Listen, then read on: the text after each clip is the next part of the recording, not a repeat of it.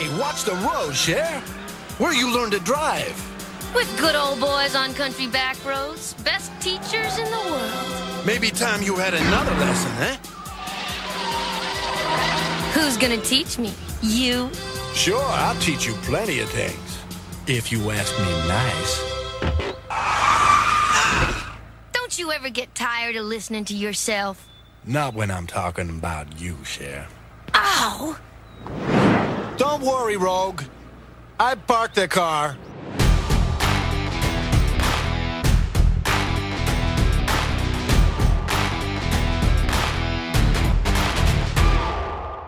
What's up, everyone? Welcome to Ongoing Comic Book Discussion Podcast. I put the test in host test. I'm your host, Tess Janos. And today is an excellent day for comics. This podcast is all about my journey, your journey, and my get my guest co-host journey into the wacky world of comic books. We have a lot of fun here, and everyone is welcome to that fun. And now for some OCD news. Today officially starts X Men month here at OCD, so I only know the X Men movies, so I thought it would be fun to get to know the X Men comics. I'm bringing along some super X Men experts this month, and these experts also happen to be my friends who knew. My friends were so cool. I knew. Um, if you've been listening to OCD for a while, you will recognize some of our experts, but I'm not revealing who will be on here yet, so stay tuned. Actually, you know what? You can get access to the list of X-Men experts and our topics of conversation for the month by heading over to patreon.com slash OCD podcast. At the beginning of every month, I write OCD's lovely patrons a letter letting them know what the heck is going on here for the month. I also add some personal details that you won't find on any social media platform because I figure if you're investing in the growth of OCD, you might like to know some insider info on the show. And please know how grateful I am if you do become a patron. And for those who are already patrons, your $2 donation per month turns into $24 a year, and that is one month of Squarespace rent for OCD's website. But nonetheless, I am so happy you're here on this episode today because there is no pressure to be anywhere but right here. So I thank you for being here with us. Second piece of news. You may have heard by now that in October, the ongoing comic book discussion podcast is hosting 31 days of horror comics. From October 1st to October 31st, OCD will be dropping one episode every single day in October to count down to the greatest holiday ever conjured Halloween, of course. I'm working on my, my maniacal laugh maniacal laugh. I've been working on this project with my incredible podcasting and comic book friends since July, and I am so excited to share it with you guys. We've got special guests, giveaways, horror comics galore, and more. Make sure you are following OCD on Instagram, Facebook, and Twitter for more information. I'm revealing this event very slowly, so there are many things I haven't told you about yet. no and it's going to be so amazing and fun. Stay tuned, you guys. I also want to give a shout out to the Spooky Ghoul Mates podcast. I will be guesting on their show later this month to talk more in depth about the event. So please keep an eye out when that episode airs because I will definitely be posting about it. Also, just want to send a just a regular big old podcasting hug to the Ghoul Mates because they're just freaking sweet and awesome and I love them. Podcasting is a great big world and I am so grateful to find gems like these two. So if you love Halloween and all, please go check out the Ghoul Mates cuz they freaking rock. And now, without further ado, I would like to introduce today's co-host he is OCD's official hottest, most bodacious guest ever. This guy has traveled all the way from the living room to join us today. How lucky are we? He loves video games, D&D, Stanley, and being married to me. He is John Babe. What's up, baby? Hey, what's up, baby? What's that up, was, babe? that was pretty good. That was pretty good. You like your intro? that, that was uh, that was pretty awesome. Yeah? Video games, Stanley, D and D, and me. I like it. I approve. I, I approve. That's that pretty all encompassing. Yeah. Yeah, that's you. It's like, what's John like? I don't know. He just likes being married to me. Oh, he likes video games and Anything that makes me laugh, I'm a big fan of. Things that don't make me laugh, kind of tend to avoid. I do. I, I'm both of those things. You're though. In the best way possible. That's right, in the best way possible, babe. No, no, no. Um, thank you for being here. I just want to say that you are a huge supporter of OCD. Like, you people don't even know the amount of work that you do behind the scenes, just keeping me up on two feet, feeding me, yeah, I was gonna say basically feeding you. feeding me. I'll never forget one time I was podcasting and I thought in my head, I was like, ah, I really wish I had a white claw. And I'm not kidding. I'm not kidding. This really did happen. I heard click, you know, the white claw opening in the hallway. And I was like, he heard me. And then I heard the door open. And all I did, I just stuck my hand out of the closet that I record from and he handed it to me. It was a beautiful moment. Thank you. we finish each other's Sandwiches. sandwich. You don't touch my sandwich. Don't touch your If sandwich. I'm eating a sandwich, Yeah. it's my sandwich. Don't touch my sandwich. I will sandwich. make you another sandwich. I know you will. I know. I'm, I'm usually like that too. He's like, You want to split it? I'm like, No, No, not at all. I love you, but no. This is mine. Um, well, I didn't realize that I had an expert, X Men expert in my own house. Yeah, it's um. I actually, uh, I was going to touch on that. What qualifies me as an expert? Please tell us. Um, I fell in love with comics at a young age, right? Well, one of my introductions to comics was comic cartoon series.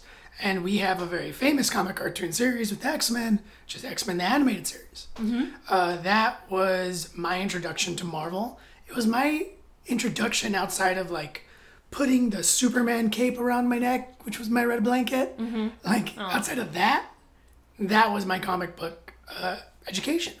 And so we started watching the series. I started collecting the trading cards. I had folders, plural, Folders? folders, plural, and multiples of, of things. And me and my buddies would like get cards and we trade them and we pass them along.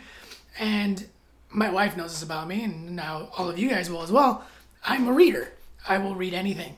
I'm very much the person I get excited at the doctor's office because I'm like, oh, look, a magazine back. I'm going to read that now. And this is what I'm going to learn today. Yeah. And those trading cards are super insightful. And I got a crash course in every villain, hero, scene, story arc, all this stuff through that. And then casually, as I got older, I, I, I gravitated to certain heroes. I mean, Wolverine's always awesome. He's kind of a badass. He's uh, chain smoking, drinking, foul mouth, grumpy man who saves the day. And at the end of the day, like that's you want. You know, it's really easy to be a hero that's like a knight in shining armor, and it's always there. But it's he's he's like the Shrek of Marvel, where he's like, "Get out of my swamp." Like he just does, But we love leave him. Leave him, leave me alone. But you know, I'll save you, I guess. Snicked, snicked. Is, is that his claws coming out? Um, Yeah, that's the that's It's not shing, it's No. snick. S N I K T exclamation point. Wait, that's in the comics? That's It's in it every says? comic. It's almost every. I, I Oh. don't quote me on that. I don't know that for sure, but I want to say nine percent of the time it's S N I K T exclamation point. Oh. Um, but yeah, it was. Uh, I, I became an expert just because I love the stories, and and X Men's an awesome uh, story. It's a lot of stories within the story. yeah. But um, it's a story of misfits and people who aren't understood, and for some really odd reason are cast aside from their race and treated as they're not a part of it, Right. even though they're very much a part of it. And a lot of people gravitate towards that, you know, that storyline. I mean, it's it's played itself now in current politics, uh, where for some reason we are on the stupid idea that pigment makes you a different creature. You Right. know, Right. um, no, we're all the same creature, and we're all capable of the exact same douchebaggy things, Yeah. no matter what we are. Um, people gravitate towards that. It's also it's you know where you're from and and who you are and what group. You know, we we find a way to generalize things and yeah, it's it's a story that if you've ever felt like you were a misfit or you didn't fit in or you got those looks like what the hell is that person about, um, X Men probably has a story for you Yeah. because there's there's within that not fitting in story there's you know the captain of the football team and cyclops who can't get his life together there's you know the the head cheerleader in jean grey who has her own issues on the inside and um we get to what we're talking about today, which is two of my favorite characters, Rogue and Gambit, uh, Mr. and Mrs. X, in this run, and they're very flawed. Um, and in the past, the story has always been, you know, Rogue's like her. I don't think it's fair to call it baggage because um, I don't like the term baggage in general. Yeah. Right? Baggage is it. It's like it's weighing you down. Yeah. Well, And- yeah, we all have that. It, it, it weighs you down, sure, but it's what molded you. You're not your baggage. Right. Right. You're you're you were molded by your baggage. You're molded by the things that happened to you. But you're not your baggage. Right. You know, you're you know, I think you and I were saying this about something else that's happening. Like you're you're you're not the mold. You're the cake. like Yeah. you, you're you're not that. Like you're so much more. Like, Yeah. Take That's a bite what- out of you. Don't take yeah. a bite out of the mold. Well, that's what I love about X Men, and I really like. We started, you started rewatching the movies with me, and I started watching the movies with with fresh eyes because I saw it when I was younger, but I never really understood it because I wasn't into comics, and plus, like, you can interpret X Men in two different ways when you're younger and when you're older. Like when you're younger, you don't quite know that you're interpreting as like mutants being um, accepted into life, but when you're older, you're like. Oh shit, that is like a real world thing. People don't like people because of like who they what they look like and stuff like that. And that is what's so beautiful about X-Men is that they accept you for the baggage and the baggage mostly for X-Men is like just ill acceptance. Nobody accepts them as they are. They want to kill them and I mean that's heavy shit to Yeah. hold on to. And heavy. and it's like all day you could be like, "Oh, it's just comics, it's just comics." But it's like, "No, no. That happens in real life every single day." Like it, of any of every aspect of life. And so it's amazing because when I was like really trying to like raise the awareness that this is X-Men month, there were a lot of people uh, there was a lot more people that were like so excited for it than probably anything else that I've done for OCD because X-Men is like everybody gets it. Like, you know, we are the weirdos, mister. Like that that and and people relate. And that's also like what I'm finding just in the like comic book community itself. Just all all of these people that have been deemed misfits and weirdos and and not like everybody else, we kind of just find each other. And X-Men really does bring that out. I think that the X-Men is like the comic community. Like Yeah. You know what I mean? I mean, it's it's the comic community. It's also so much more. I mean, it's Yeah, of course. Of course. really, it's very interesting when you look at it. You know, and and again, it's very, it's very much a thing where you've read a comic in your youth and you think you know it, and then you come again to it and you're like, oh whoa, I did not realize this was this about. Mm-hmm. Like X Men is very much about not fitting in. It's also about genocide. Yeah. Oh, Magneto is, is a survivor of the Holocaust. yeah. It's very much, you know, watching the, the systematic oppression of a people. Um, and we're, we're seeing it play out now and, and, you know, minority communities and, you know, and indigenous communities. And Yeah. it's, it's, it's rough, man. And it's like, oh crap. Oh crap. Like, Yeah.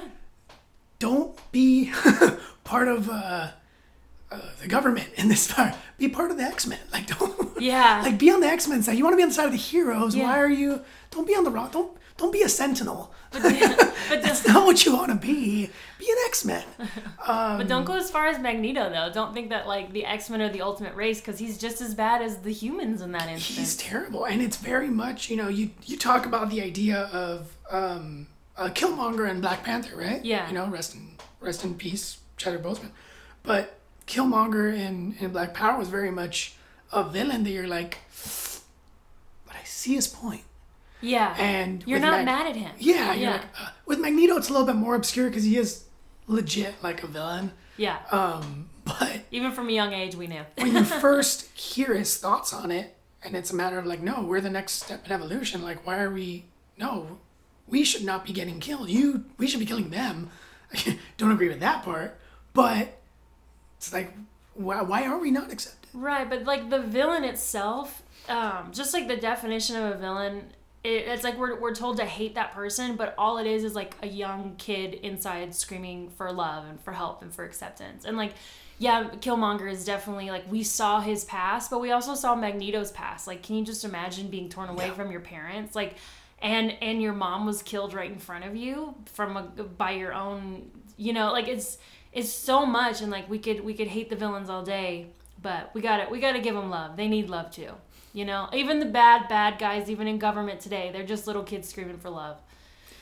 I, not to bring in a separate comic, but I was reading the Miss Marvel run, and there's a there's a giant part of that in there. But yeah, sometimes criminals need saving too, Yeah. um, and it's a thing. Yeah. Uh, You know, open eyes, open hearts. That's how we have to go into the world, and yeah. unfortunately, that's not the commonplace. But uh, yeah, hopefully, we're we we know for a fact we're a race that's capable of learning. Right, the human race. Uh, we have a brain.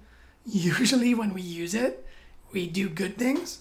Oftentimes, when people do it stupidly, they, they do bad things. But you know, thankfully, through stories and history and all these things, we can actually grow and be better and not just Yeah. carry on.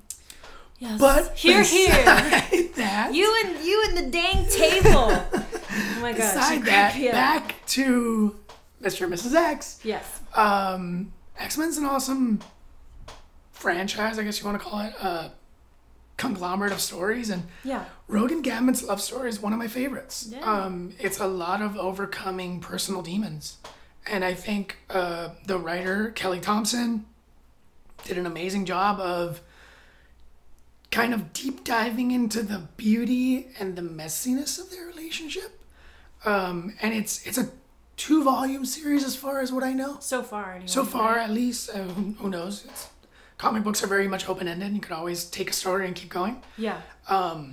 We own volumes one and two, and uh, it, volume one is very much about just that overcoming craziness and the whirlwind of romance. Mm-hmm. Because it's very much about like their crazy passionate love, and you know, you kind of enter the comic into them already, you know, getting married. So you kind of need a little bit of history on them too. But also you don't, because I read don't. this and I was like, oh no, I get it. Like it's the only thing when we'll get to it. There's a few things I was like, wait a minute, shouldn't she know that about him already if they're married? But I guess you things are revealed as marriage progresses, as, even as close as you think you are. But well, it's it's passion, right? yeah, you know it's and it's different um like love is love. Love is awesome. Love is incredible. Um, but there are moments of passion and then there are moments of you know tenderness and like ah, this is, and i don't mean passion just in like the intimate sense. I mean passion in like there's an energy to the moment. Yeah, and it's like it's overcoming it's all encompassing. Um, they were a love that was born in turmoil. It was born in action.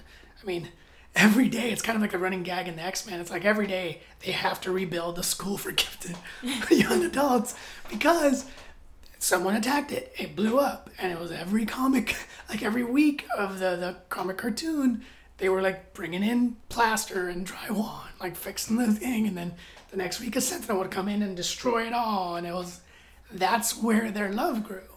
And in the comic was the same thing like there's never a, a picnic day yeah. I don't know uh, Gambit. I don't. Okay, well, I only know them from the movies, and we get a lot more a closer look of Rogue in the movies. But not Gambit as much. He's in there for like a second, throwing his magical cards, and he doesn't look like he does now. He look, he has like long hair. He looks like I don't know. Um, what's that guy from White Stripes? oh yeah uh, jack white Jack White. He looks like Jack White's like throwing cards.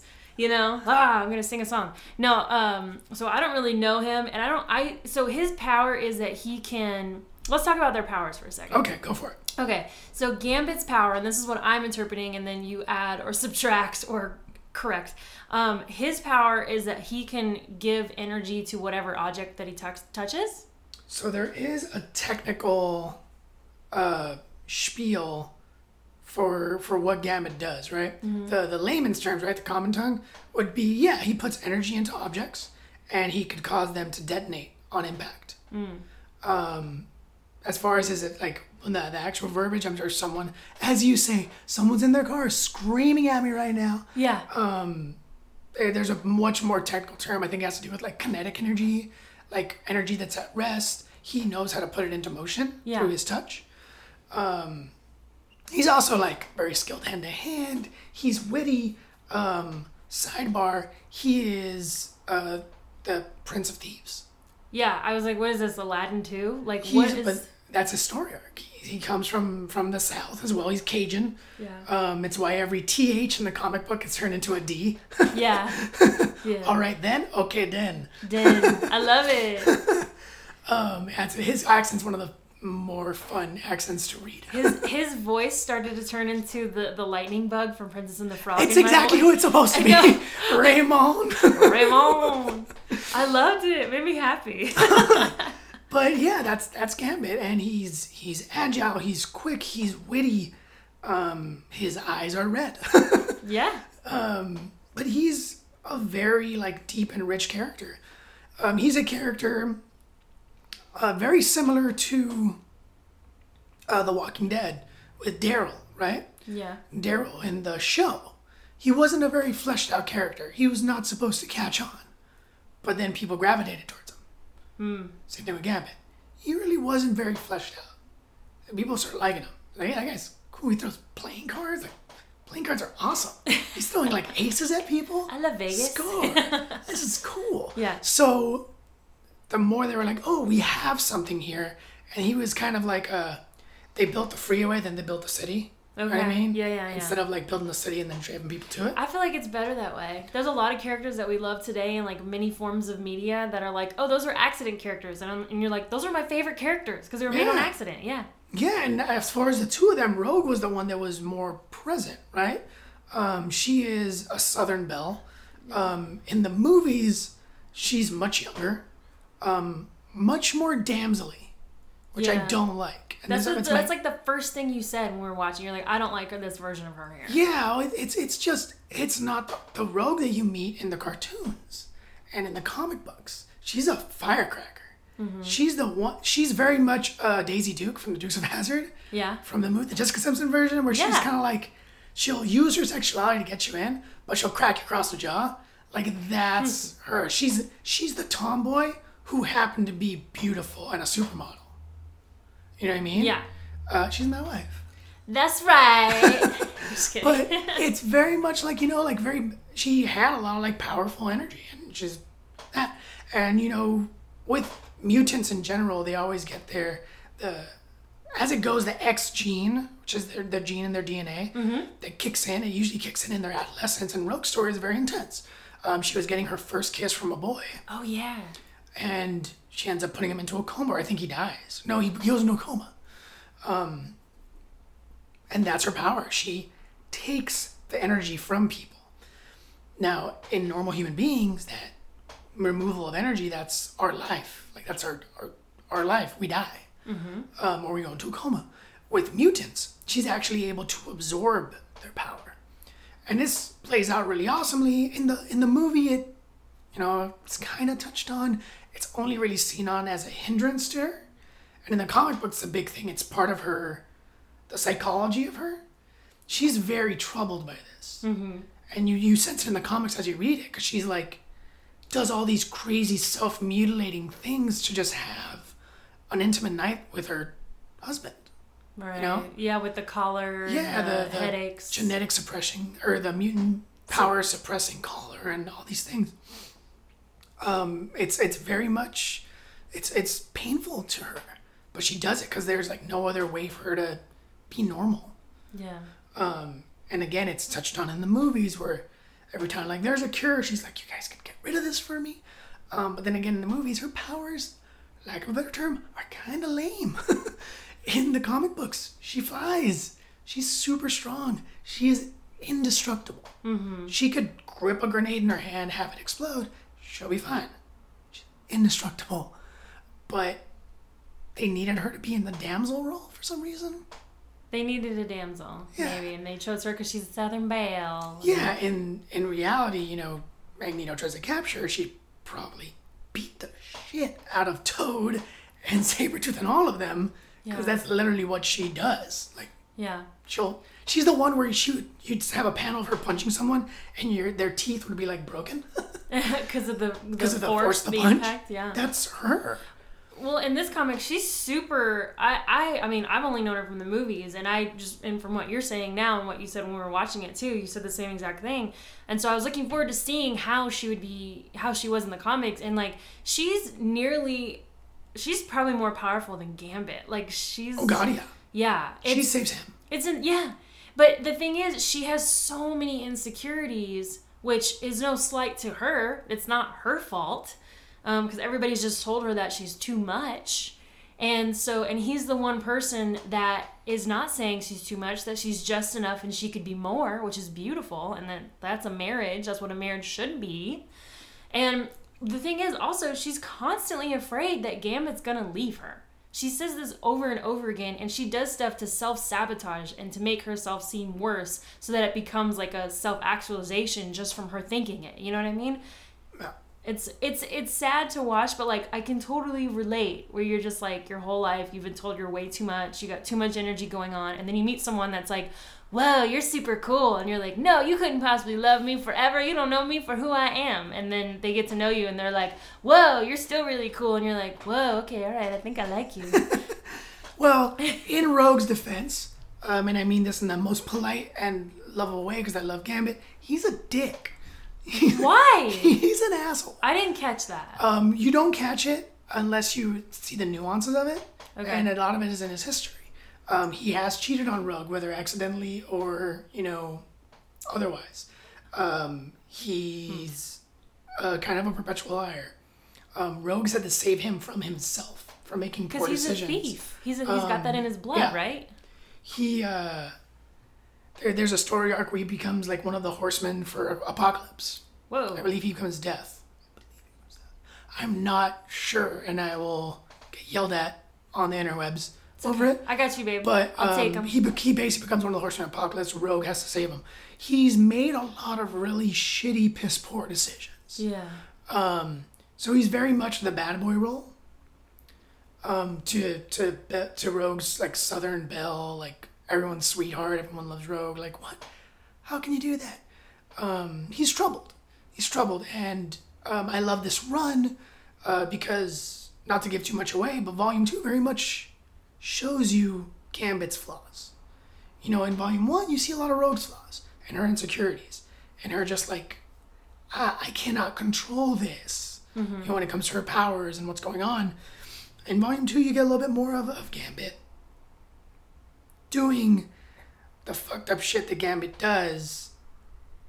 That Rogue has to again step in and be like, "Hey, dummy! Like, what are you? What What are you doing? Come on, let's let's save the day and be done with this." But the beautiful thing is that they love each other so much that they see what the other's potential is, even if the other one doesn't see it. Yeah, I don't even think I don't even like it's poten- In some ways, yes, it's potential, but in other ways, it's just like it's not about the potential. It's just about, hey, you big dummy, I love you. Like, shut the, shut up, shut up. you know, and and you know, I've I know we've had that. Like me, I've had like self times where I'm like, God, why did I do that? I'm an idiot. Blah blah blah. And you've like come in the room and be like, Hey, I heard you say that over there. Just shut up. Shut up. Slap your ass and walk back out the room, Yeah, right? like- yeah. You know what I mean? You're gonna be okay. we all have that, and that's uh, the the the smack we need sometimes. Yeah. smack in the butt to be like, hey, to quit, like, cut that shit out. Ah, You know it's not real, and I You know, know it's not real. Yeah, like stop. yeah. Um, and that's that's what they do to for each other. Mm. Um, they're very powerful for one another. Um, and this comic book shows that a lot. You know, when it's if it's just like a. I don't know. Do we want to go in order as far as the comic book goes? What, what do you mean, like uh, starting at the top? Well, let's start at the top of the comic and we'll work our way Yeah, through. we'll work our way Let's do the that. Let's do that. No, I love it. I love that we dove into them as a character um, because that's really important. That's really important setup, especially if you haven't read this before and you have that setup. It's like it kind of God, yeah. adds to it. oh god, yeah. Uh, okay, so I'm gonna read the summary real quick. Can Rogue and Gambit finally relax and enjoy marital bliss? Not like bliss, not likely. Stuck in the Mujaverse, Mojoverse, Rogue and Gambit are Wait, wait, wait. That's volume two. This is volume two. Whoa! Let me get volume one. Just kidding. Oh, and I also want to say, um, I did say on Patreon that we were going to do both of these volumes, but then I realized that this came out in 2019, and I only like to do the first volume of comics um, because I want to get people excited, and I do give away spoilers for the first one.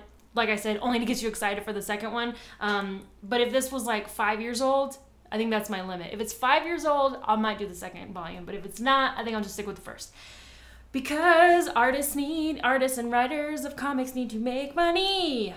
Agreed. Agreed. Any writers or artists that are listening to this, thank you for the work you do, and please keep making more because I will keep buying more. Yes. Thank you. We will. Thank you. We we work to buy comics. Our house is made of comics, actually. Yeah, literally. No. All right. So Gambit and Rogue are husband. Wait, and... wait, wait, wait, wait. Oh my You know what the pace is? What? The Fantastic Four Foundation. What? It's a Fantastic Four joke. Someone will get it. Someone out there will get it. If you get it, please um message me to let me know. Just say Or message me to pat me on the back. No. I'm really proud of myself all the time. I know you are. He's he's drinking coffee. There's what's in your coffee, babe?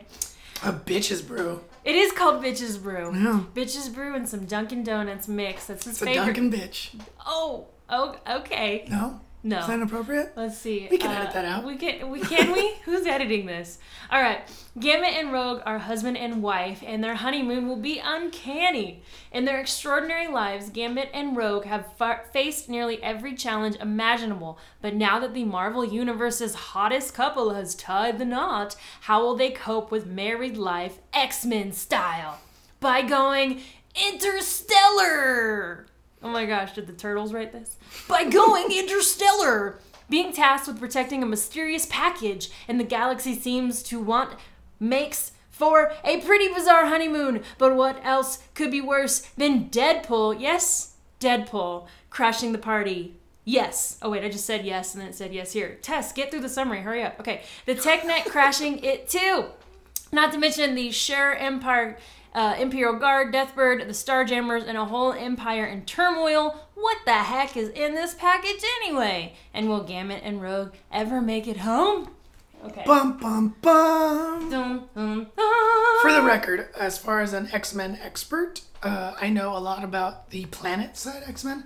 Um, I'm still learning a lot of the interstellar side of X Men. I did not know it even existed in outer space because they never really bring that up in the movies, I feel like. Well, I, there's only so many people you can beat up on your planet. You run out of people. Before you run out of people, I mean, there's so many times Sabretooth gets his ass handed to him, Yeah. and they're like, okay, we gotta bring something else in. We gotta stop But, beating uh, up humans. They stand no chance.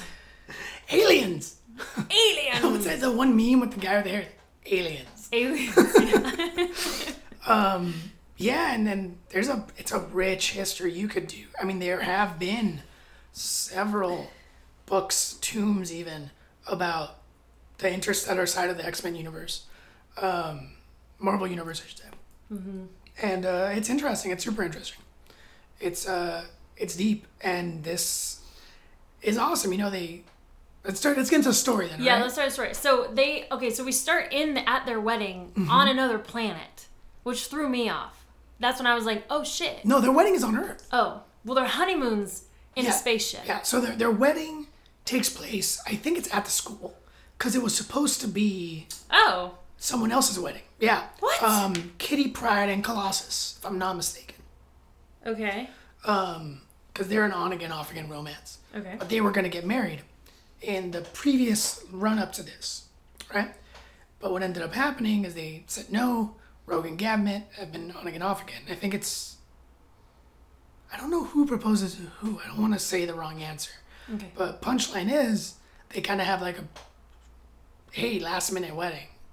Um, and hey, you and I can know. I, I, that's why I just smiled at you. I was like, that's what we did, yeah, it's very much a last minute wedding. Like she's not wearing white, she's wearing green. Um, which I loved. Uh, they don't have rings. wow, this is like, did they write a book about us here? Is this our wedding? Um, we got married first. No, yeah, well, yeah, we did. Yeah, great. Okay, go ahead. great. Great. That's right. um, it's very impromptu. It's it's the X Men there, and and you kind of have a little bit of like a, uh, here's a guest list, you know, and you know X twenty three is there, and and Kitty Pryde is there, and and everyone, or not sorry, Kitty Pryde's not there. There's a bunch of like X Men, original X Men that Yeah. are there, Iceman and Storm. uh, Bling, Storm, Who's all the- Gabby? Gabby. Yeah. Um, remind me what she looks like again. Oh, I don't know what she looks like. Some some lady, some white girl with brown hair. I don't know. But anyway, I just started naming down names, and they were calling each other by their first names, Yeah. not Um, their. if she has the short hair, that's Jubilee. Okay, cool. Um, the short hair and the pink glasses. That's kind of she's very iconic in short hair and pink glasses. Okay. Um, yeah, so you have this like guest list, and it's very much um, uh, the comic is about like what everyone else is looking at when they see Rogue and Gambit, right? And it's like, oh, who would ever thought they would have been married? Yeah. You know, people are picking teams because it's like, as often as Rogue and Gambit have been in love, they've also like wanted to punch each other in the face. That's marriage. That's marriage. Um, there's actually a, one of my favorites. I think I called you over in the cartoon where uh, Cartoon. Rogue, yeah, and then the X Men animated series, where Rogue thinks Gambit is dead, and she can't kiss him, so she like covers his lips with her hand. She kisses the back of her hand, then she punches him in the face. It's like, Don't ever do that again.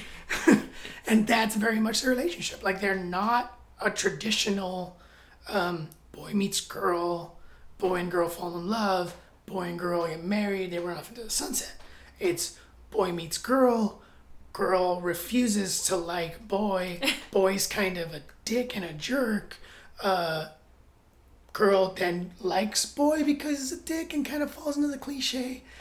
Boy cheats on girl, girl punches boy, and then there's a back and forth of that Yeah. and then like other little tidbits in the story that we'll gather along the way.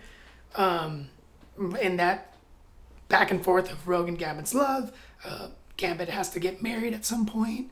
Uh, it's it's super weird and, and wonky and awesome, um, but they're very rich characters. Um, but yeah, and it's everyone like looking out. There's like, whoa, this is actually happening. Like they're getting married. Like, who the Sweet. hell would have thought that? Um, there's a lot of X Men that show up here, like you said, but one person that I was like, "What?" Uh, Well, actually, we find out about the this necklace that Rogue wears that dampens her abilities, and her because if she were to touch Gambit, she would might put him in a coma. Like even though he's powerful, she's even more powerful, and like she's scared of her own shadow, basically. Like at this, you know, she just does not want anything bad to happen to him. That's her true love, and she would just feel terrible if it was her fault. So she puts on this like this power dampening necklace. And then like the girls of X Men just kind of they come out and they're like, we need something old, something borrowed, and something blue. And I was like, haha, wouldn't it be funny if Mystique showed? Oh, there's Mystique. so Mystique was the something blue. Well, funny thing, um, Mystique is actually in an odd way Rogue's mother. yeah, that's what my question was. I was like, I'm confused. I didn't hear about that story. So again, this is something that I got tit- bits and pieces of because I saw an animated series when I was younger, and I saw it again when I was older. Because thank you Disney Plus for putting that series on there. Um, uh, there was a, a point in Rogue's life where she was adopted, Oh, and that stepmother was Mystique. Mystique adopted Rogue. Um, she wanted to kind of raise her as a badass um, and re- protect a mutant. Um, Mystique is very much in that Magneto camp where it's like, we have no reason to hide who we are. We need to save each other from everyone else. right. Um, very, very militant in that sense. Um, so yeah, that's her stepmom. And there's also a weird story arc where Mystique has pretended to be Rogue, and I think it was like slept with Gambit. It's weird. Whoa. It gets weird. Oh, but it gets weirder.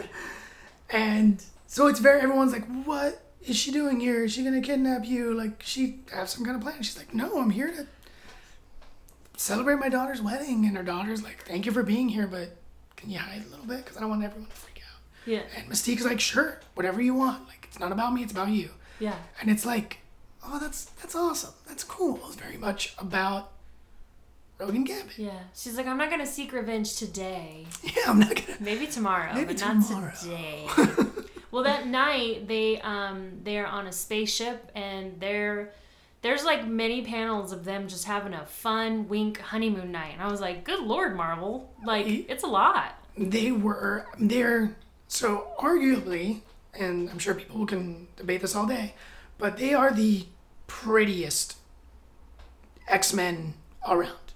Like rogue was always hypersexualized and all that stuff well all the x-men women early on were hypersexualized but rogue definitely more so 'cause she was like the southern belle and every villain who kidnapped her also wanted to like make her his own if you know what i mean Yeah, and then Gambit was always charming. He's always like Cajun. He'd throw out the occasional French word. He, it was, you know, he, you know, he was very, yeah, it was a sexy guy. Um, and and that was his thing. So it was always like, oh, if those two got it on, but wait, they can't. They can never. They can barely hold hands. They can't kiss, unless it causes great pain. Mm-hmm. And and that's that's rough. That's super rough. So they gave them a, a part in the story where it's like, all right, you have 24 hours with someone who you've loved for a giant chunk of your adult life. What are you gonna do? Well, it's mm-hmm. your wedding night. Only one thing you would feast. yeah. Um, You're hot. Do it. yeah. Yeah. Well, they they do a lot, all over many pages. Um, and then they get a call, and and Gambit's like, "No, Rogue, please don't answer it. Please, please, please, please. It's our wedding night. We're on a spaceship. I can see Earth from here. We are far away from our problems. Please." And she's like, "Well, it's Kitty, and Kitty knows that this is our honeymoon night, and if it wasn't an emergency, she wouldn't call. So we need to answer." Um, which I don't blame her. I, I would probably do the same thing. I'd be like, well, something really bad must be happening. And indeed, there is something bad happening. Oh, by the way, they're on Carol Danvers' ship Yeah. that she loaned them, which I was like, um, Captain Marvel, I love that. She's a giant part. She's a giant part of the Marvel of the X Men universe. There's a whole uh, comic arc where Rogue and Carol get in a fight, mm-hmm.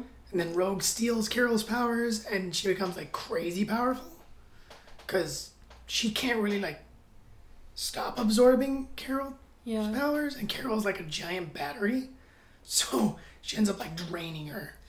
Yeah. The what I think is like weird is that I keep forgetting that X-Men is part of the Marvel universe because they're so like their own thing. I'm like, why would the whole like the Avengers compared to X-Men, like I almost love and I'm I'm saying this because this is how much I know. I almost love the X-Men more because of all of their morals that they're promoting about like it's okay to be weird and they're not trying to like save the day you know and be this heroic american hero. They're like accidentally saving the day or they're like coming together as a team to save the day or they're like they trust each other as a team to save the day. Like in what i've seen anyway it's not like sing-songy like and we've got hulk and thor and iron man and captain marvel too And You know? the mighty Thor. and the mighty Thor. No, it's none of that. It's just like, oh, hey, uh, we've got this guy who knows how to throw flames, and this girl who knows how to breathe underwater. I know, let's go on this thing. You know, like it's, it's. I don't know. I like that everybody has different combinations, and there's so many of them. It's like you don't get bored of the same five. That's that's just my opinion. And and again, this is that was Stan Lee's like idea behind them. He wanted a group of misfits, yeah. and you know, very X Men is very much the family you choose. You, know, you can't pick your blood, but they choose each other and they choose to fight for one another and they choose to stick beside one another. Yeah. And I think it's beautiful, um, because there's a lot of us out there. The older we get, the more we realize that like the family we choose like is it's crazy important. Our blood family's amazing and incredible and everything, but um, the family we choose is Almost. it, it's, it's almost equally as important. I. Yeah, I mean, think of the family that you and I have chosen. and, Yeah, like, and you you end up like they shape you. yeah, Like because blood blood shapes you, of course, but Yeah. they're the, the the family you choose ends up being a giant part of who you become. yeah, absolutely. Um, so yeah, it's it's it's cool. So and that was that was Gambit's gift, right? Yeah. That was Gambit's like wedding gift. Like, oh, I made sure that we get away from everything. Because again, like I was saying, their love was brewed in turmoil, right? Um, constantly like, hey, we have this moment of intimacy. Oh shit, the alarm is going off. We got to go save the planet. Yeah. Um, you know, hey, it's moment of intimacy. Oh wait, we have to go in the danger room and mess up some stuff to make sure we're at top level Right. you know, and they wanted that getaway. And of course, Kitty Pryde comes in, and I love Kitty Pryde for the record. Again, another one that they just missed the point of the character in the In movies. the movies. Oh, okay. Um, they made him just like they made him. They made you know her the other girl, and Kitty Pryde's a badass. She's legit a badass. You kind of see it in uh, Days Future Past, where she she had all these crazy powers, but oh man, she's she's cool. yeah. Um. I, I like I liked her in um the Wolver uh, what she did uh, in Days of Future Past. Mm-hmm. I was like, ooh, that's cool. Super. You have to be super powerful to put Wolverine into the past, but make sure you st- that was a lot and like Yeah. keep everybody safe. She basically saved everybody. If it wasn't for her, the world wouldn't have been saved. Good done. Um, so Kitty calls, kitty calls. And uh, or it could be a cat call if it's a kitty call. Thank you very much. Boo. Boo. Thank you. Um, okay, so Kitty calls and she's like, "Yo, we got an emergency. You guys got to get over here." And stuff just starts happening. Okay, so for in my comic book brain, which is it's almost two years in. I've read a lot of comic books in two years. Um, but when it comes to introducing a slew of characters and the transition from how we got from A to B, I get lost because there's so much going on. So I can't remember what happens between like Kitty telling them what uh, mission they need to go on. I don't even remember the mission. I just remember she. I don't even think she told them. She's like, "You just need to be here. You're the reason why we're calling you is because you're in space and you're actually closer than we are, and it's really important. You need to get there." And then we're like transferred over to this other planet where we meet all of these like all of these other people which they introduce them kind of like a video game, which is pretty cool. I love how I did it. Yeah, I do. too. Do you want to explain how they did that? Yeah, it's a great, awesome. It's a, I forget if it's a splash page or not. It might be. Um, I'm it not might be, but at least it's it's more than sixty percent of the actual panel. Yeah. Of the page, I'm sorry, and um, they did line them up left to right, and they give you a little blurb, like their name in bold, and then underneath, what they can do, you know, and then there's a ton of them. I forget their names, but it's basically the people that are there to stop whatever mission that Rogue and Gambit on are on, and um, it, it happens very quickly. You know, it's Kitty Pryde doing the famous uh, the fear of the the video phone, which is like they're gonna call when you're buck naked. And of course, And they Rogan, were. Rogue and Gambit are in their birthday suits, and Kitty's like, "Oh, and hey guys, I'm gonna ah put pants on. Are there no pants in space?" uh, it's it, it's it's cool. It's like, oh, this is this is a thing. Like, um, so they go on their mission, and the first group that they meet, uh, it escapes me. It's I, I wrote it down. It's Hussar, Manta, Flashfire, Astra, and Cerise. Yeah, yeah. yeah. So they're part of the sh- she. How do you pronounce that? I don't even know. It's like S H I dash A R. Shi'ar. Shi'ar. No, Shi'ar is right. Yeah, Shi'ar? Empire.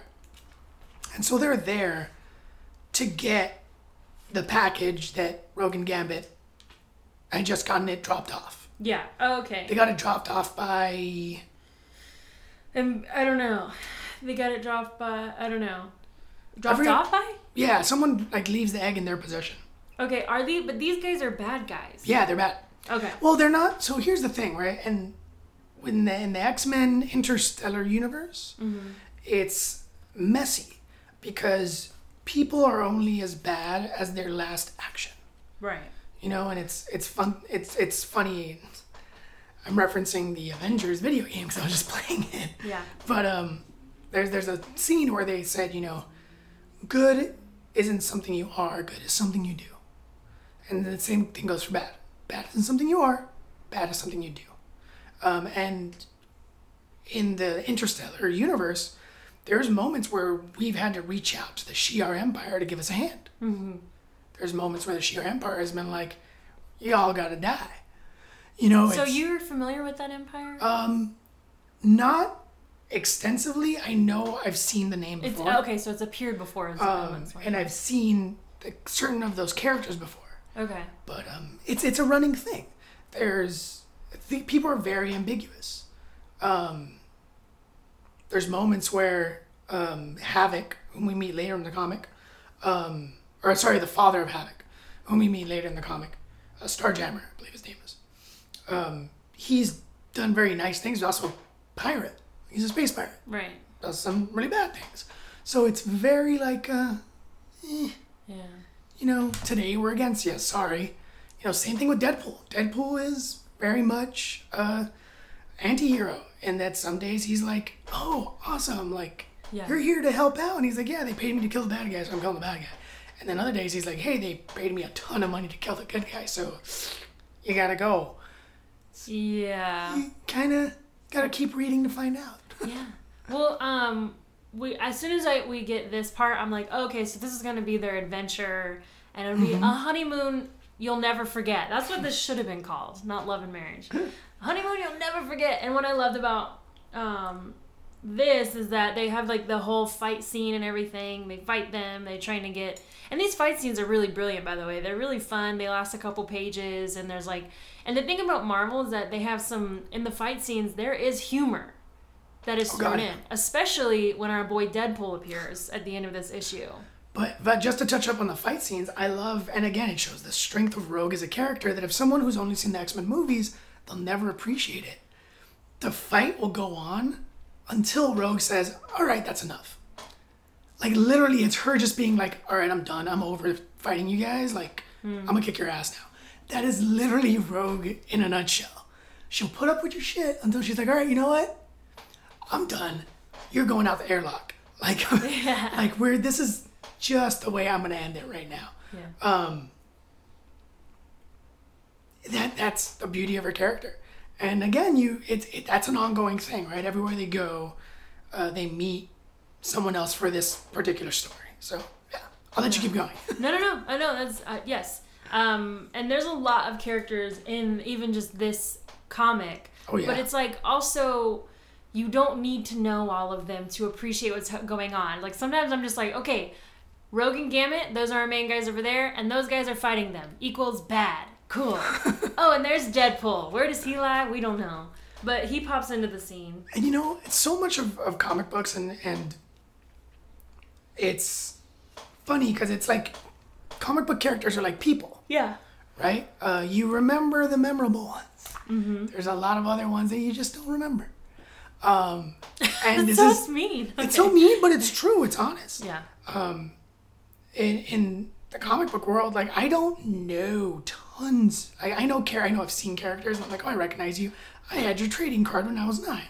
Um, Twenty nine. Sorry, um, it, it was very much uh, like, oh, I recognize you. You don't have to know someone's complete backstory. Sometimes just like, oh, whoa, look at you. Look at how they drew you. You're a giant with a tiny creature on your back. Okay, that's cool. Yeah, All let's go with it. Moving And- on. and Like, that's, you know. Yeah, and that's what I love about comics too is that like you don't have to come in here and you don't have to you don't have to know everybody's backstory, and that's where people get confused. And I think that's when they drift off from comics because they're like, well, shit, I don't know anybody's backstory. Da da da da. It's like, well, okay, let's just focus on one thing at a time. That guy has lots of muscles and lots of weapons. He's probably bad. That's all you need to know, honey. That's it. Move on. Next next guy. You know what I mean? Like and, and it's like I think that some people think really way too hard about these characters. Um, I'm not talking about fans. I'm just talking about new fans. Yeah, people like- are intimidated. Yeah, exactly. And that's that's what I hope to uh, dissolve. Well, you, you think of like classic storytelling, right? There's usually one protagonist and one antagonist.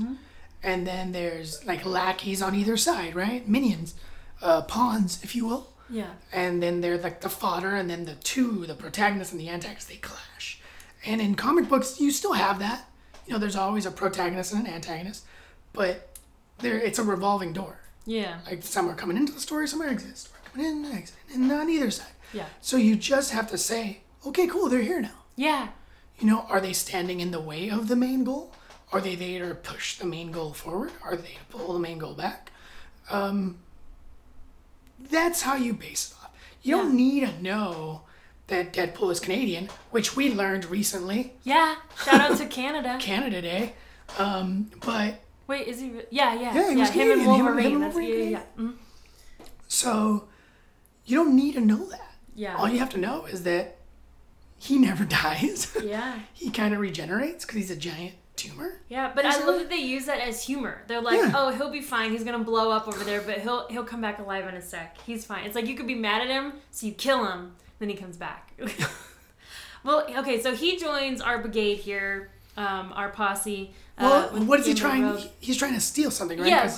Yes. The egg. They're trying to yeah, well it is a gem and then it turns into an egg. Yes. And then um so that's their main quest. What the heck is in this egg? That's all if this is your you're new to this comic, that's all you have to worry about. What's in this egg? That's it.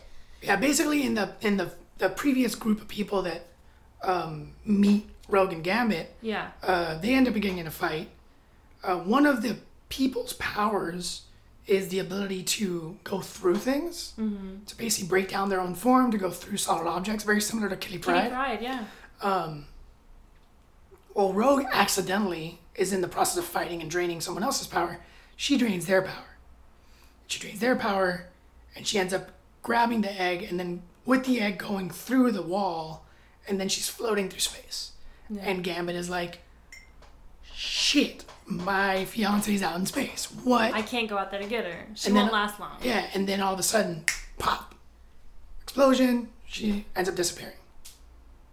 And then Deadpool saves her. and it turns out that Deadpool saves her. Yeah. And he's like, hey, I was hired, you know, to this end. Deadpool is very much Deadpool. He doesn't break the fourth wall as much, um, but he does, like, He hits on um he hits on uh, Rogue really hard. well, they have a history. Again, Oh my gosh. Rogue had to make out with Deadpool at one point to steal his power so that she wouldn't die. Oh. So it's why, like, Deadpool mentions, like, oh, yeah, we kind of kissed once. I still think about it. She couldn't just touch him? She couldn't make out with him? that doesn't make for a good story, Oh, babe. right, right, sorry. right, right, right. Excuse me. Excuse me. Um, and for the record, no one enjoys kissing Deadpool. He's basically a zombie under his clothes. Basically. Except for his love for it's a hey, don't hate on zombies. zombies ha- can find love too. Love and brains. Love and Uh, okay, so this egg, um, I'm kind of uh, skipping forward just a little bit, but this egg cracks and a naked kid rogue. You heard that right. Rogue as a kid, but naked and naked. Well, not, not a kid, not a child kid, but like a young, young, definitely a like younger looking 21 or something. Yeah. Yeah, like inter- ni- over 18, I think. And Gambit is very much like, holy crap, and Deadpool is very much like, holy crap, in the way you would expect Deadpool Like, to react if yeah, a yeah. naked rogue was running around. and then, of course, Kitty Pryde calls in, and again, she mentions, like, why is everyone naked Yeah. all the time? all the time. But then she also explains that this is the daughter Mm-hmm. of Professor X and Liliandra Neramani. Yeah, uh, it's a celest, not a celestial being, an alien being. Um, it's their their love child, basically. Mm-hmm. Yeah. and she what she was doing was she was giving people a comforting idea right like she was able to get into your brain with her psychic powers and and all right you like rogue you all like rogue rogue like rogue Gambit likes rogue deadpool really likes rogue i'm gonna make myself into a rogue Yeah. because that'll make you guys like me Right. it's very childlike in yeah. thought People pleasing kind of thought. and what ends up happening is they end up ch- chasing her around with a blanket, trying to get clothes on her. Yeah. It's really funny. Um, it's very tastefully done. I know it sounds like it's very crass. Um, again, when it comes to like certain things, it can be crass, but this was written by a woman who knows what she was doing. Yeah. And it was done extremely tastefully, and it's very much tongue in cheek, jokey, and uh, it's very fun. It's a very up to this point and beyond. It's a really fun.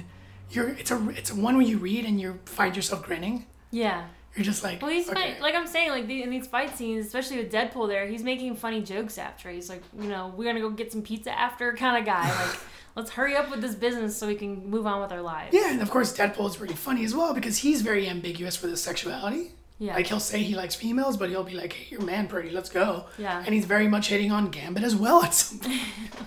I like that they added them into the story. So anyway, this this girl, her name is Xandra, and she's the like I said, she's the daughter of Professor X and Liliandra Neramani, and everybody wants her. So throughout the rest of this this story, and I'm, I don't want to go into too much detail because there's so much to it. It's a really small volume, but they really do jam pack it. Oh, yeah. But also, it's not to the point where you're totally confused. Like it's not wordy. It's no, not wordy. it's like art and and there's a lot of fighting in here. There's a ton of artwork. Shout out to the guys who did it. Uh, Bazalda. I'll tell you right now. Let me flip it open. Um, Oscar Bazal Bazaldua and David Lopez um, are the artists. Frank Damata, D'Armata, Ne Young Kim are the color artists. Um, the letters are VC Joe Sabino and Travis Lanham. Um, it's yeah, it's Yeah. absolutely it's beautiful. The, It's- the the fight scenes with uh, Gambit and Deadpool is basically three pages long. No wait, four pages long, um, left to right across both sides, and it's one long fight scene, and you see them Gambit and Deadpool moving from left to right, and Gambit trying to like subdue the enemies and Deadpool killing them and then Gambit asking them, hey dude, can you stop killing people, please? you told me you wouldn't kill people, dude. and he gives him a stick and he's like, I can't kill people with a stick. And he's like, I know. And then he manages to kill people with a stick. Yeah. It's very, it's funny, but it's also really, it's in a really cool way. I've never seen it done that way before. I liked having I liked having Deadpool in here. It added a, a fun effect to it. Um, and then at one point they do have to kick him out because Yeah. like he's just causing so much havoc. They're like, "It's extra work with you here, bro. You gotta go." And he's in there for a good chunk, probably like a, an issue and a half. Yeah. And again, uh, even with that, it's Rogue who's like, and we're good. Yeah. And, and we're done. and we're and we're done. So let's pop over pop over. I got that from Emily from uh, Why This Film. Let's pop over to um, uh, Chandilar where Rogue and Gambit are hanging upside down in chains and they're trapped. Um, and they're still flirting. Yeah, because they, uh, so the Shi'ar team managed to steal the egg back, right? Mm-hmm. At this point, it's an egg. Or, sorry, we know it's a person. She was able to mentally project an image of an egg onto her captors mm-hmm. so that she, like, they wouldn't, like, try to mess with her, run things on her, do tests or experiment, whatever. Gambit and Rogue have to dress up and try to go in disguise and head in and again the disguise don't work. Yeah. they're very pretty people. People recognize gambit and rogue. They get caught. They end up hanging upside down and it's kind of an ongoing joke where gambit has lockpicks hidden places. Sometimes they're in his butt. They're in his Sometimes butt. it's in you know and all these things. And then you know he gets the lockpick from rogue because rogue was had, had one hidden in her mouth. It's it's again it's really cool. It's very cliche um master thief story. Yeah. where it's like i got a lockpick. I'll get out of these locks. And it's like freaking intergalactic lock how are you gonna why would you need a lockpick He knows how to pick intergalactic lo- locks, babe. Don't hate. whatever. Whatever. But um, that's basically it. And they, they go in and it's their whole process of like getting in and getting back to the egg and then making a break for it. And uh, it's it's just really fun. What did you think about it? I like that part because they were like they would flirt with each other the whole time too. Like um, he would pick he picked the lock, they got down, and he's like, "That enough, wow, wife." she's like, "It'll do, it'll do." But she's also he was also like he knows that that's his charm and that's what she loves about him is that he's able to have like weird abilities. Oh Like, yeah, no, I mean he's super charming, and he's charming to the reader as well. Like when uh, they were fighting the first group they were fighting, um, Rogue steals the power from someone's whip, and then Gambit makes a comment of like, "Leave it to you to grab the whip first, honey," and she's like, "Really? Like Now? you're telling everyone that out loud?" and it's again, it's it's funny. It's like, oh, yeah, that's kind of yeah. that's funny. So yeah, I, It's tasteful. Yeah. Super tasteful. I, I like the way that they do it. Um, so Xandra, she uh, gets them out of there basically because then we realize that she can project onto other people's minds that they are different people as well. So they all kind of have these disguises.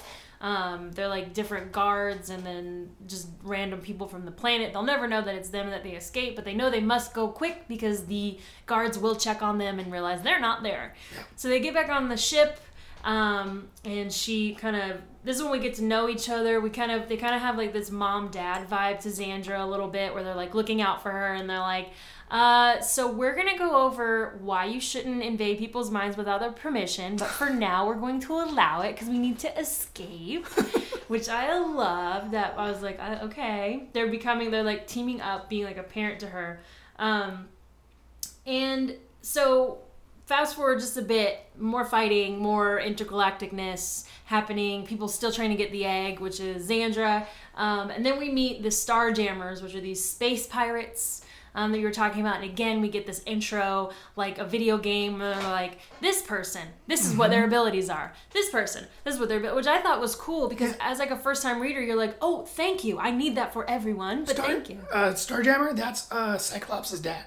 Oh, okay. Yeah. Fun fact. Fun. That is a fun fact. Cool. Cool, cool.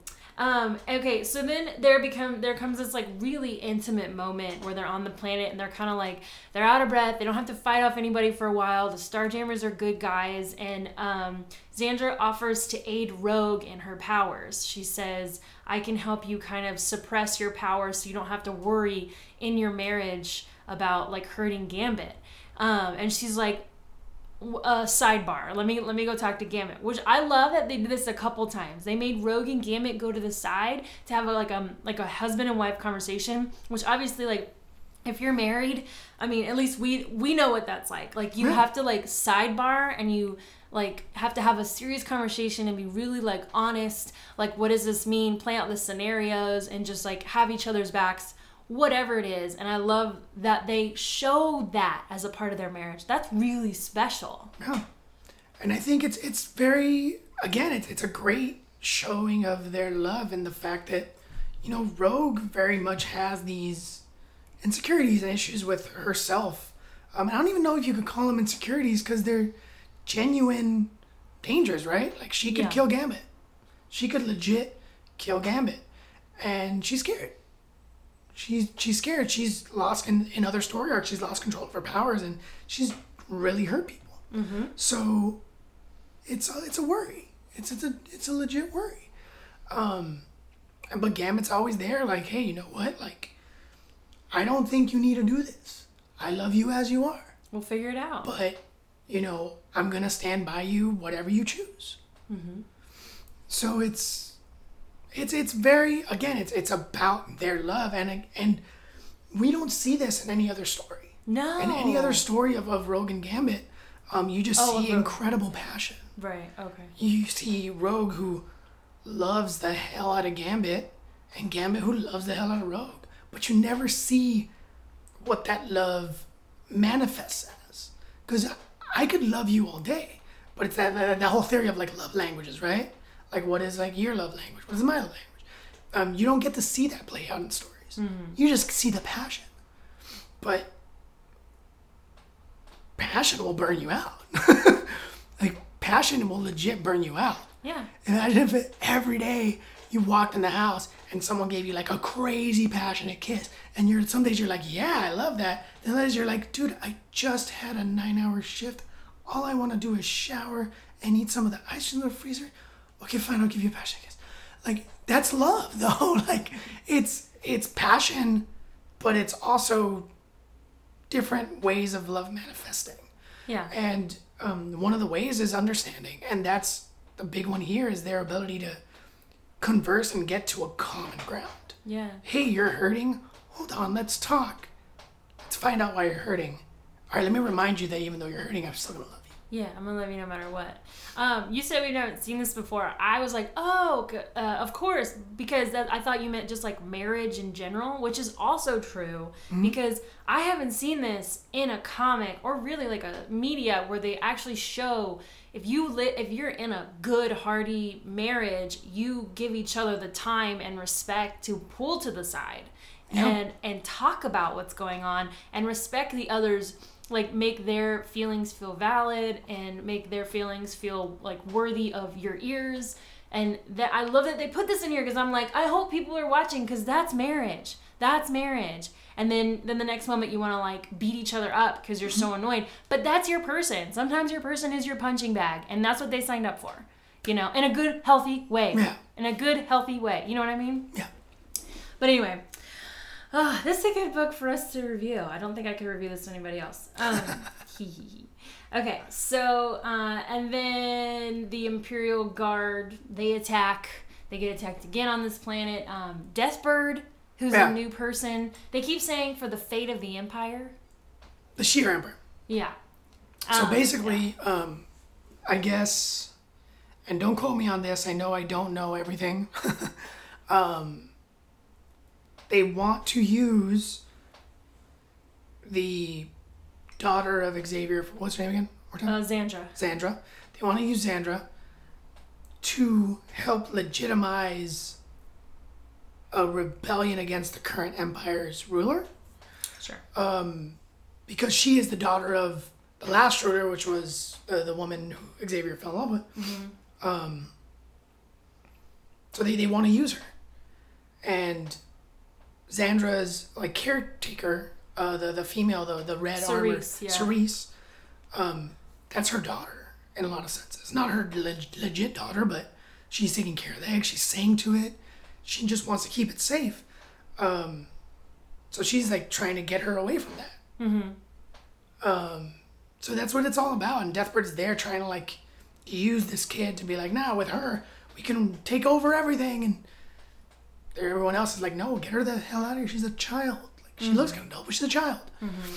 Um, so there's that fight scene, which is a killer fight scene.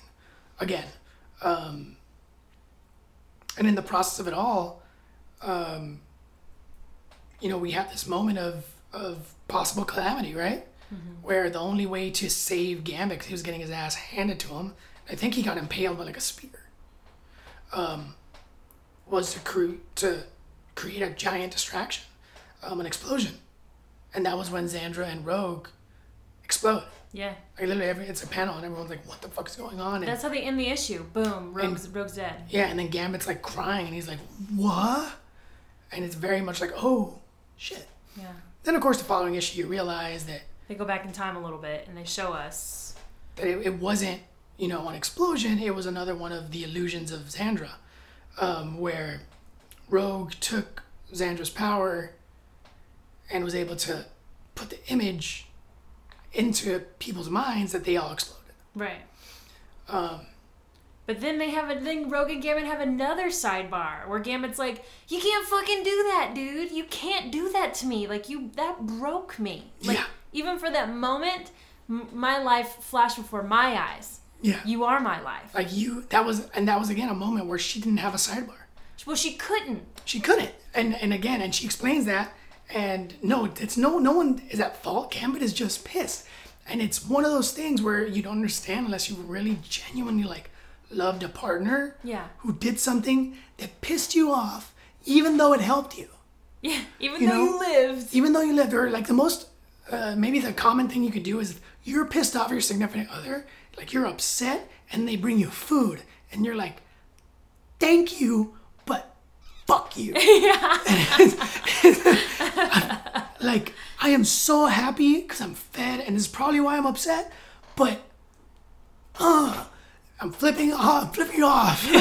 And it's it's one of those things where where you get that as a reader you're like oh shit i know that feeling. Yeah. and that's what he was doing. He was like you saved us all but i hate you right now. Like i just saw you die i have to live with that You gotta image give me a heads up. Dude. Yeah. Yeah. Yeah. And so I love that they had that moment though, where it was like again, they get that sidebar to like talk to each other. Um, which was cool, which is cool. And because if you pin up all that anger, it's just gonna turn into resentment. So just get it out now.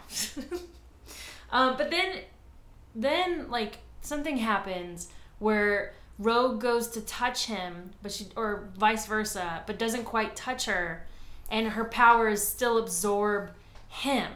And she lost control yeah, because she's emotional, maybe. no it's actually because of xandra Oh yeah, yeah, yeah. Yes. Xandra went in when when her and Xandra shared powers, they broke whatever barrier was placed yeah, to contain Rogue's power. yeah, And now Rogue just as soon as like she's walking around, she'll drain your life. Mm-hmm. Um, so they were able to get the collar back on her.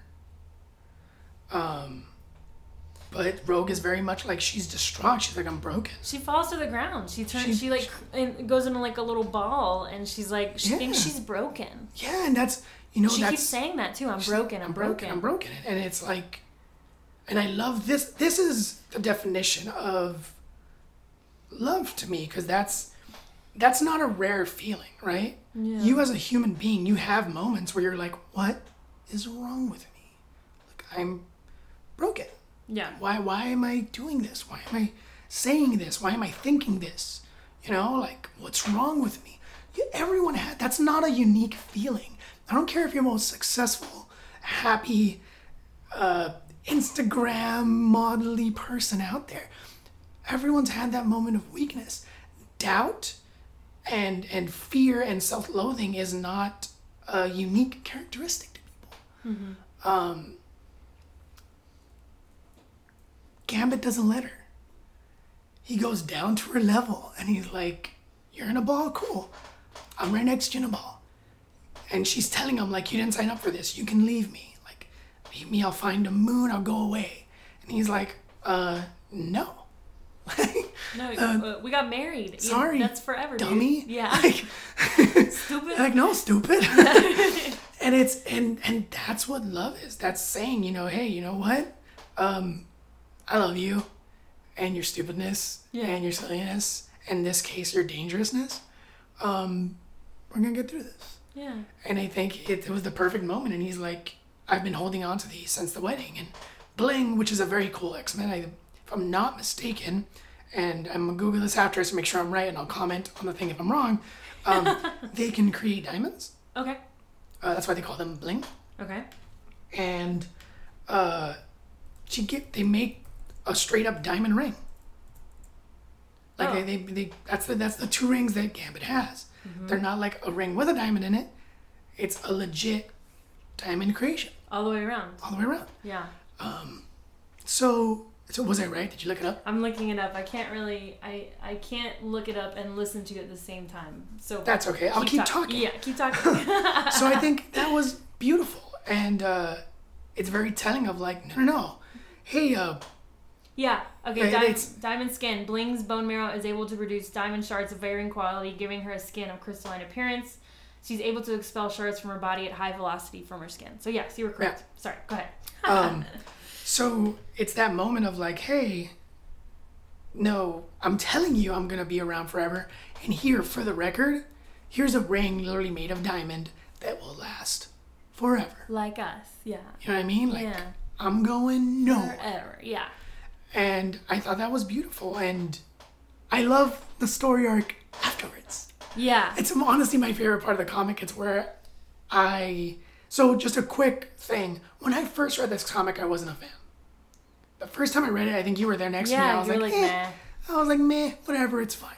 The second time I read it, I loved it. Mm-hmm. And the second time I read it, my favorite part was this. It was the celebration scene. Because you never see that. So you, you see Rogue and Gambit, they like go to Gambit's house. Again, they've never lived together. Mm-hmm. They've just loved it. Again, intense passion. I think you and I understand that. Yeah. Because you and I literally had that. Like we, we didn't live together before, and then all of a sudden we lived we got engaged and we lived together. Like Yeah. it's very much like, oh yeah, this is this is part of it as well. Like, This is all part of it. Yeah. and you know he introduces her her to her cat to his cats. Yeah. And he's like, they're skittish. They don't love everyone. Then he turns around and turns back, and they're like crawling all over. Mm-hmm. And he's like, or maybe they've been waiting for you their whole lives. Yeah. I understand that feeling. That's fine. Like it's sweet, and it's a shade of like normalcy. Mm-hmm. And I think that's kind of nice to see in superheroes. Is just that like, oh, you're normal. It's why I like Spider Man is fun, and or all the Spider Men and women, Spider people. Spider peeps. um, they do have that like, oh wait, no, you're normal as well. You'll go out for a falafel. Gotcha. That's awesome. Um, and they have a shindig with the X Men and people like talking and you know a few like jokes on old, really old X Men comic books. Like I don't know if you've noticed, there was a part where Bishop, he's the guy with the face tattoo, long hair face tattoo. Um, he makes a crack about like the last time you know I saw Rogue Cook, she was covered in blueberry pie. That's an old X Men comic where Rogue and Gambit try to have like an intimate picnic. Oh, actually, I want to talk about that. Yeah, and she ends up making a pie, and then they end up fighting, and she gets covered in pie, and she wants to beat the living shit out of Bishop. Well, also when they have like flashbacks like that, I did appreciate in this book they would put an asterisk next to it, and then there was a little box at the bottom and be like, "You can find this in issue da da da of this comic." I was like, "That is so handy." Like, if you're gonna start with any comic, start with Marvel because Marvel wants you to be part of it. Like when I read a Marvel comic, I feel like they're bringing me along. They're not trying to leave me out. They're not like, "Too bad, so sad." They're like no like go if you want to go back and hear this story it's here like they're kind of they're keeping us in the loop which Yeah. I, I appreciated that because i was like i was a new comic book reader and i kind of am like I, and i do i anyway i appreciate it i think it's awesome but something else i wanted to bring up too that um Xandra made a point of to Rogue, which Yes, is really important. absolutely Um, Rogue was like, I'm broken, I'm broken, I'm broken. And she went up to Xandra. And Xandra's been looking up to Rogue this whole time because she's a child. And she's looking up to Rogue because she's a badass. And Rogue kind of goes to her, like, and this is the first time that Rogue's like super vulnerable with Xandra because she doesn't have to protect her, like, for right now. They're pretty safe. And she's like, I'm broken. And she's like, No, you're evolved. There's a Yeah. difference. There's there's a next level. This is where you go. Like Yeah. you go from here. You're not stuck here. Yeah, This is your starting point. this is the fun part. Yeah. Yeah. And that's and that's a very common thing with a lot of people. A lot of people they get to a hurdle and they don't think of the hurdle as oh where can I go from this point? Mm-hmm. They think of the hurdle and they're like okay this is where I stop. Yeah. It's it's I love that part. I was like and now Rogue has moved farther along in her timeline. Not just in comics, but like, you know, just like her as a character. Yeah. yeah. Absolutely. Yeah. And um, no, that's a really good point. I was gonna touch on that, and then I got sidetracked. But yeah, it's it's super, it's nice. It's uh, again, X Men are misfits. Yeah. They're they're the weirdos. They're all of us in the comic book community, and a lot of us that not not in the comic book community. Um, we it's easy for us to take that title and be like, we are the weirdos. No, it's But in actuality, like everyone is a weirdo. everybody's a weirdo. That's what I'm saying. Like, yes, exactly. And Ev- the reason we all know we know that everyone's a weirdo. Uh-huh. We were all eleven, Yeah. and that is a very weird weird, age, age. yeah. because you're like, I'm still a child, but I want to hang out with teenagers. Crap. but also X-Men. X-Men cards that I'm collecting. I was in the sixth grade. I was like, ooh, girls, girls, girls. I would still go home and create wrestling matches between like Shawn Michaels action figure, which is a very awesome wrestler, uh, Heartbreak Kid, forever, and um, like a Wolverine toy. And they would have a pretend wrestling match, and I'd be in sixth grade. Who And, won? Uh, Shawn Michaels, always. Shawn Sweet Michaels. music every day and night. That's a whole other conversation, babe. Oh my That's- gosh. Oh, we You need to talk to Max from Ready to Retro because I think he Max? really loves You uh, and me, baby. Yeah, We're, we're gonna we'll have a chat. I think he likes Just wrestling. we'll have a special episode on both. It'll be a two-parter. Part one part on here, one part on your podcast. We just talk about wrestling. Oh, you're making episodes Yeah. already on my Yeah, podcast? I'm planning it. Sorry. Hey Max, just save the day, buddy. um, yeah, but we were all that weird kid, Yeah. and and so as much as people want to like put that away and make believe they weren't, like we all were. So we get it. it it's it's a very common thread we can all pull on and be like, oh, I know this story. Yeah. I know this feeling. I know this.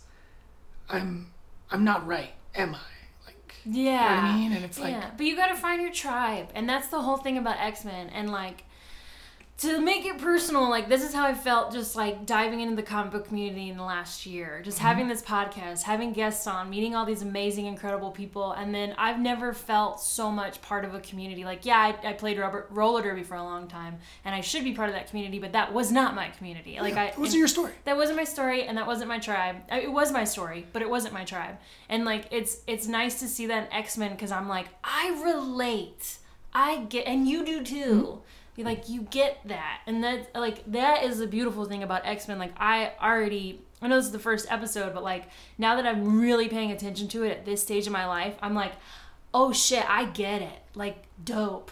That's how it is with stories and, and, and great stories at that. It's just like you don't get it until you get it. yeah, You know- full stop dude yes And then, you know, we, we have history books and we need to learn history at a very young age. So we avoid making similar mistakes and we, you know, things like that. But um, we should always take a moment and look back on history and look back on stories as adults because I guarantee you, like, you'll get something new out of it. yeah You know, you might have read hang on there's a siren going in by the background.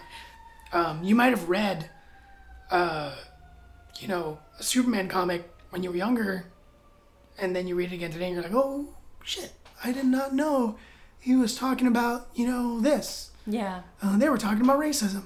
I thought he just hated that guy. Yeah. I thought the guy was just a bad guy. No, he's a racist bad guy. There's a giant difference. That's a different level. You know? Oh, you know, is this guy? I thought he was stealing. Well, actually, he was stealing to feed his family. So that's why they let him go. It's perspective. It's, It's depth. Yeah. There's layers to this. We're all onions. yeah, we are all onions. Even if you don't think you are, you are, baby. We got peel your layers back. Um, well, cool. Thank you for introducing me to Mr. and Mrs. X. This was like super That was a great. Um, I strongly recommend. And we didn't touch on the party scene at the very end, which is great. Yeah. Um, it gives you foreshadowing into the next volume, which yeah. I love. Um, I'm not going to give away any spoilers on Yeah, it. yeah, yeah, go for it. But if you are a fan of stories, a fan of X Men, and also nostalgic for a lot of like, you know, older uniforms and things like that, um, you'll really enjoy Volume Two. Volume Two, I love Volume One. It's again second time I read it. I really, really enjoyed it. Volume Two is incredible. It's it's a lot more of the depth, and to be honest, where Volume One focuses on Rogue's hardships and her inner turmoil, um, Volume Two is all about Gambit and his fuck ups and the stuff that his evolution? He yeah, he is not composed as well. He's got his dark side. He's got his demons. He's got his skeletons in his closet, and he's not a character who is at his last evolution. He is very much evolving as well, like you said. Yeah. Yeah, that's awesome. I yeah, I apologize everyone that we didn't do volume two, but I'm glad that we didn't because we're already nearly an hour and a half in, and there's there's just so much to uncover. Yeah, we totally like went over it, but I did want to do that. I wanted to get into the psychology of the comic book because there's a lot to it.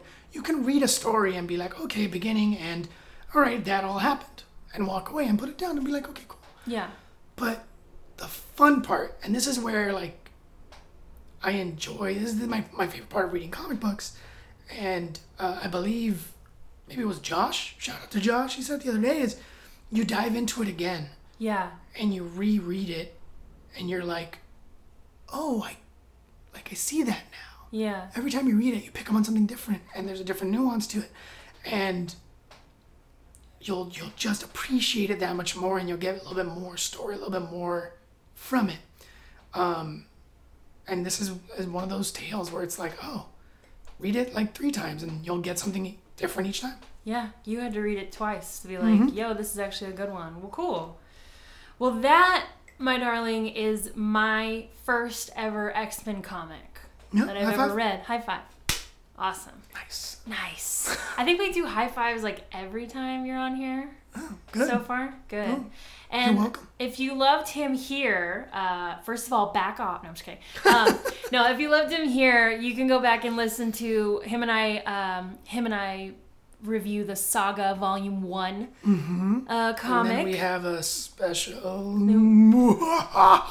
yes, uh, he's coming back for. He's your day is the third day. I'm On my third day? You're the third day of Halloween horror, and it's really funny because that day we had come back from a really exhausting vacation that did tur- not turn out well, and I thought let's let's podcast, um, which was fine because I'm just happy to be around this human all the time. But I stuffed him into our our walk-in closet, and this this guy is very long and lanky um, and very tall, and he it's just him wiggling in his chair and and like touching the table, and I felt so bad. I was like, I promise I'll never do that to you again. So we're in the office today, but I do apologize for the squeaky chair in this episode. We're figuring things out, um, uh, and also in day three of Halloween horror.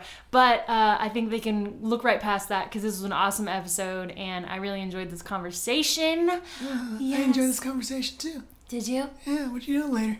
What you doing later?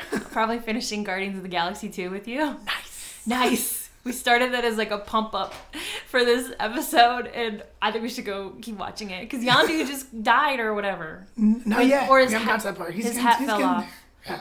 I know. I hate that. I hate His that. hat fell off. What's his hat? What's his hat? His his mohawk fell Yeah. off. Mo- well, actually, so that original, that, that like flat top mohawk Yeah. was one that they made for the movie.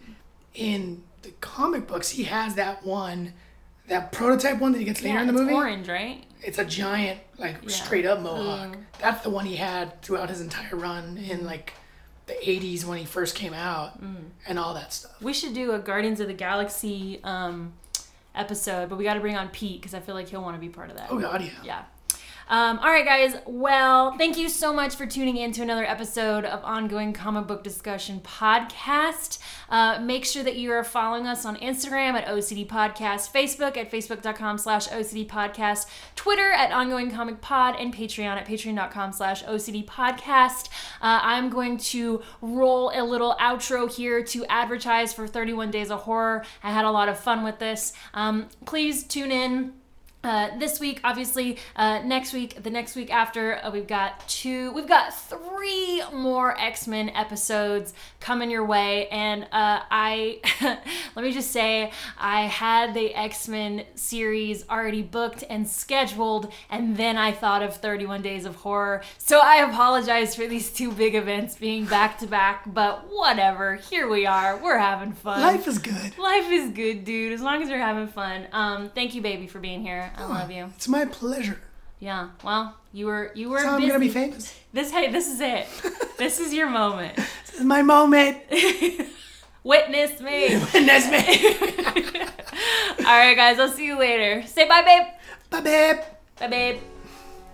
Hello, darling. It's me, Tess Llanos, host of the ongoing comic book discussion podcast. And if I got a Halloween treat for you, this October I am hosting a horror comic marathon for 31 days.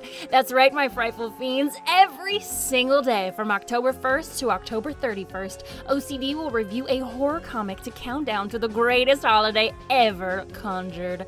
You can follow OCD on Instagram at OCD Podcast, Facebook at facebook.com slash OCD Podcast, and Twitter at Ongoing Comic Pod.